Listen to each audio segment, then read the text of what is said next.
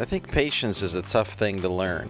I don't know if there's really any other way to become more patient other than just with experience.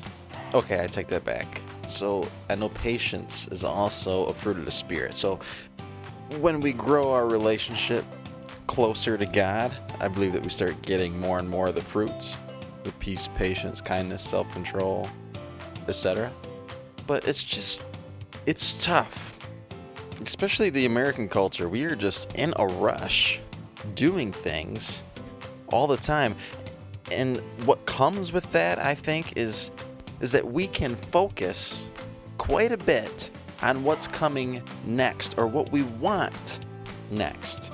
Now, I think a lot of parts of that are really good because you're thinking about the future, you're moving forward. I want what's next. I just can't wait.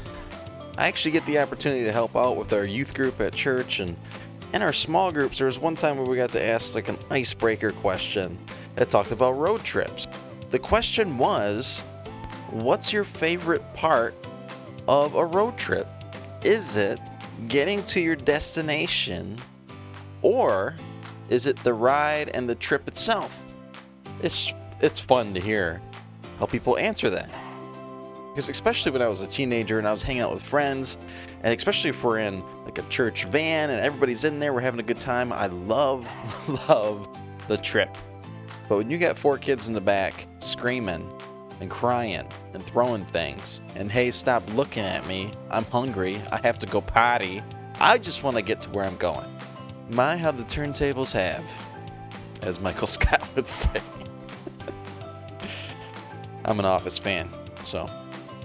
But as we're going further in the book of Numbers, somewhere towards the beginning of chapter 9, it says this. It says a year after israel's departure from egypt the lord spoke to moses in the wilderness of sinai in the first month of that year and he said tell the israelites to celebrate the passover at the prescribed time at twilight on the 14th day of the first month and be sure to follow all of my decrees and regulations concerning this celebration so moses told the people to celebrate the passover in the wilderness of Sinai.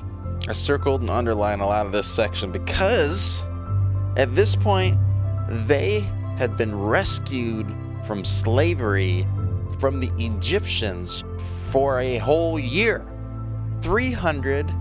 365 days of walking in the wilderness, camping, heading to their destination. I think I might have a hard time with that. If people aren't asking it, there's surely people thinking it. Like, are we there yet? Hello? It's been a year. When are we going to get to this promised land? When are we going to receive the promises that you've told us? When will we arrive? It's been a year, God. We're ready. And I think the part that I like about it is even though they're in the wilderness, they are still called to celebrate.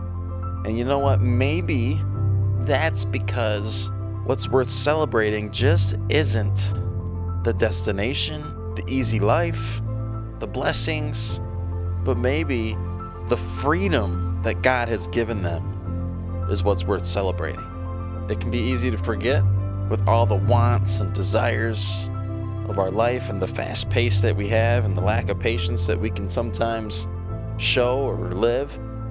But to be where we are, to be thankful, and to celebrate the freedom we have through Christ to be redeemed from our sin and have a true relationship with the Lord Almighty.